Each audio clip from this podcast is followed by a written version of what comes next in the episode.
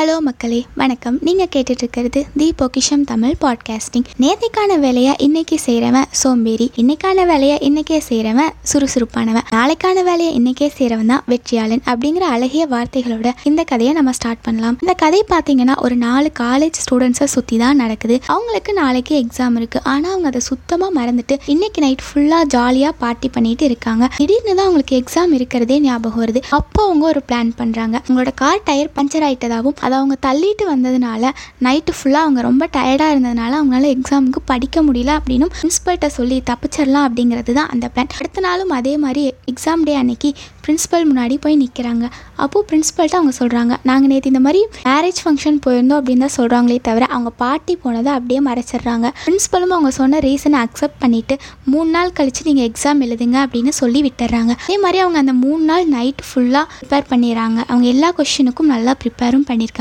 அதே மாதிரி மூணாவது நாள் வருது. அவங்க பிரின்ஸ்பல் முன்னாடி போய் நிற்கிறாங்க அப்போது பிரின்ஸிபல் சொல்கிறாங்க நீங்கள் டெஸ்ட் எழுதுங்க. எனக்கு அதனால எந்த ஒரு ப்ராப்ளமும் இல்லை. ஆனால் உங்களுக்கு அதில் ஒரு கண்டிஷன் இருக்குது அப்படின்னு சொல்கிறாங்க அவங்களும் சரி அப்படின்னு சொல்லிடுறாங்க. ஏன்னா அவங்க தான் எல்லா கொஷினுமே ப்ரிப்பேர் பண்ணியிருக்காங்க இல்லையா? கண்டிஷனையும் பிரின்ஸ்பல் சொல்லிடுறாரு. அதாவது நாலு பேர் நாலு தனித்தனி ரூமில் தான் எக்ஸாம் அட்டன் பண்ணணும் அப்படின்னு சொல்கிறாங்க அது மட்டும் இல்லாமல் உங்களுக்கு கொடுக்கக்கூடிய கொஷின் பேப்பரில் ரெண்டே கொஷின் தான் இருக்கும் அப்படின்னு சொல்கிறாங்க பிரின்சிபல் இது மாதிரி அவங்க ஓகேன்னு சொல்லிட்டு தனித்தனி ரூமில் போயும் இருக்காங்க.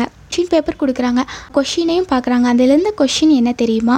கொஷின் அதுக்கு வந்து ஒரு மார்க் உங்கள் பேர் என்ன அப்படிங்கிறக்கு ஆன்சர் பண்ணால் ஒரு மார்க் என் கொஷின் என்னென்னா நீங்கள் போன காரோட எந்த டயர் பஞ்சர் ஆச்சு அப்படிங்கிறது தான் அந்த கொஷின் கொஷினுக்கு பார்த்தீங்கன்னா நைன்டி நைன் மார்க்ஸ் இருக்குது அதை பற்றி யோசிக்கவே இல்லை. எந்த கார் டயர் பஞ்சர் ஆச்சு அப்படிங்கிறத அவங்க அங்கே சொல்லவே இல்லை.